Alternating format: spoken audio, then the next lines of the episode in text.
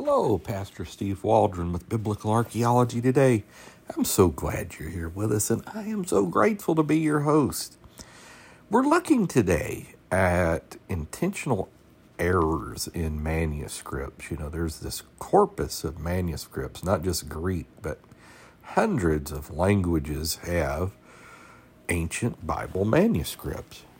And so we're using, and have been for few weeks now, the popular handbook of archaeology in the Bible by Holden and Geisler, kind of as our base textbook. And then, you know, I encourage everybody to purchase the book. It's just that good. It's the type of thing I wish I could give out to everyone in the world. It's that good.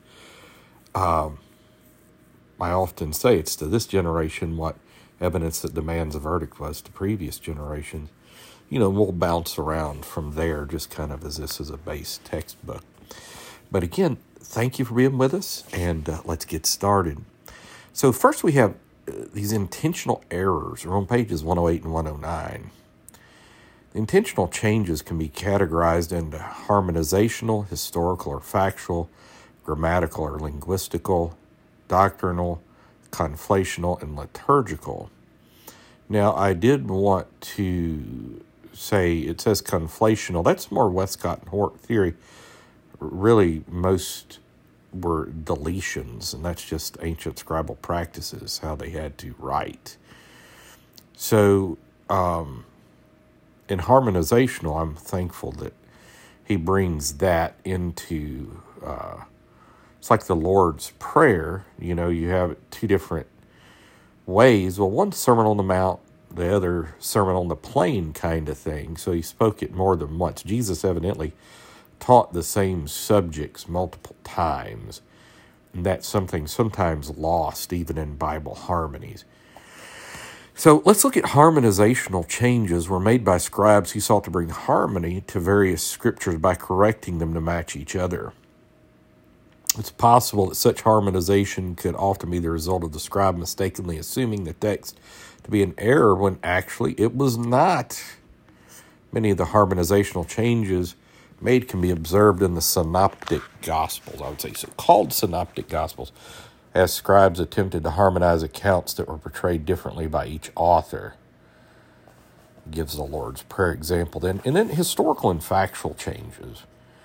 And some of these were intentional. Scribes thought they were actually correcting the mistake of a previous copyist. It's obvious is the case in Revelation 1:5 when a copyist changed Lucante to Losante, adding a U, thus changing the word from loosed to washed in regards of our sins. Other scribes may have attempted to change a word to update a name or a city to eliminate confusion of history or geography, such as Gergesenes, Gadarenes, and Gerasenes, found respectively in Luke, Matthew, and Mark.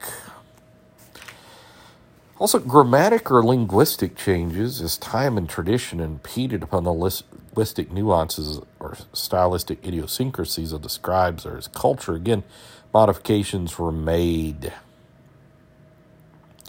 We see this with Old English, you know, the dropping of E from joy, and the old double S's looking like F's and stuff like that. Doctrinal changes as well. The most intentional of all changes have been the result of the scribes' pursuit of orthodoxy, which resulted in doctrinal changes. I would say the exact opposite. I'd turn that on its head. I would say the evidence shows that it was their striving for heterodoxy. The interchanging of Son and God in the variant readings of John 18, example of such. Conflational changes. Christian tribes devoted to the task of copying the scriptures in their entirety may have sometimes been too fastidious in their inclusion of material. Critics point out that for fear of omission, sometimes they included too much. Again, I would say that is turned on its head, that it was an ancient scribal practice. Author Cleveland Cox showed this rather conclusively, that deletions were much easier for ancient scribes to make than inclusions, just how when they would write, especially in Greek, you know, there were no spaces between the letters.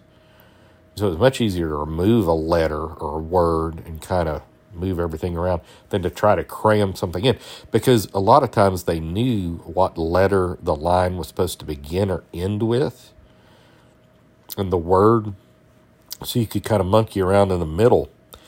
Well, with there being no spaces, it was extraordinarily difficult to add something, even a letter, because it just everything.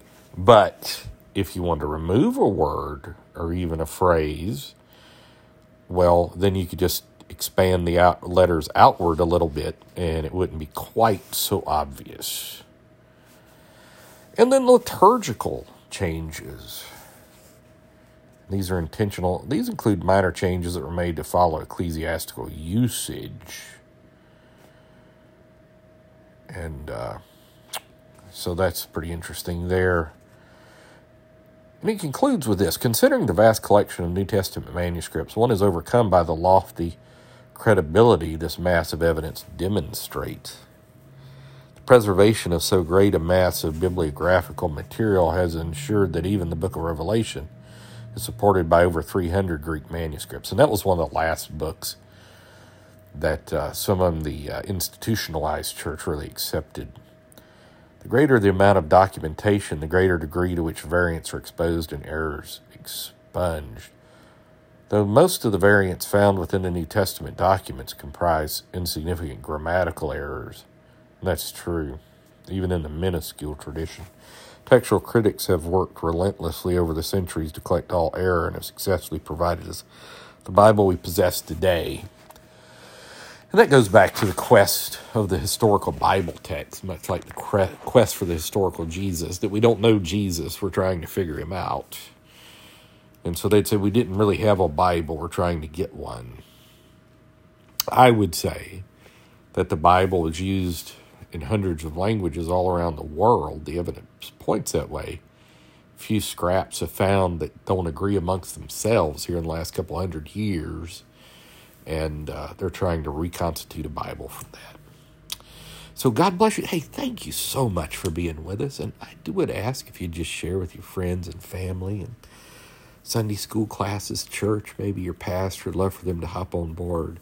Whoever you think could be interested in this, we appreciate Anchor and podcasting so much. And do ask God to bless everybody that listens, in Jesus' name. And please subscribe, leave a 5-star review. That'd be most helpful too. We'll talk with you later. God bless you. Bye-bye.